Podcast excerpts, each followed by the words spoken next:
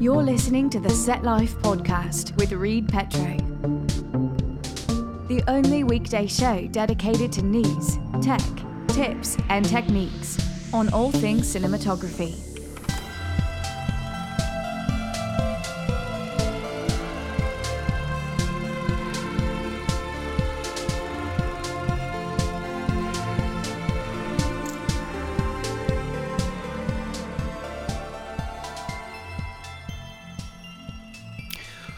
What's up, folks? Let's talk today about options for color grading and some software that you could use, including some free stuff and maybe some programs you already have.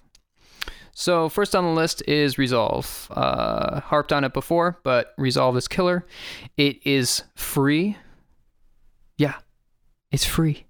Why is it not on your computer right now? It should be on your computer. It needs to be there.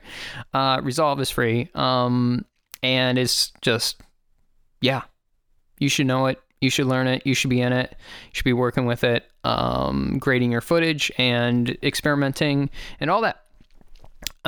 So another program is Premiere. Lumetri, I think. I don't know. I probably butchered that, but Premiere has its own little coloring stuff in it, some basic tools, but you can do secondary coloring on it, and you've got HSL controls, hue, saturation, and luminance controls, and it's pretty, if you're kind of just going through your thing and you want to do kind of a brief, just kind of get it into the ballpark, like totally great.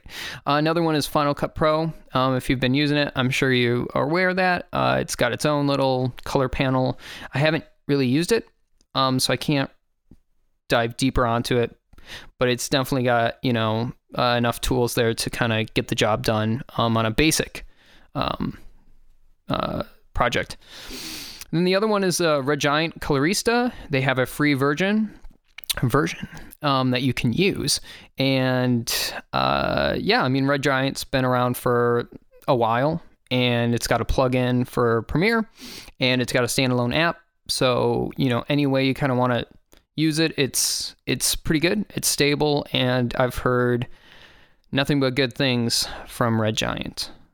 Then the last one is Lightworks, which is a free program, just released for the Mac, but they've got Windows and Linux versions, and it's been around forever. They cut the King Speech on it. It's a whole editing suite, but it has a pretty robust coloring features on it and coloring tools. Yeah, so out of those 5, I'm sure that you can kind of start messing around with coloring, start getting your footage into a great spot, and whatever you're doing, you can always make it better with a couple tweaks on the color dial.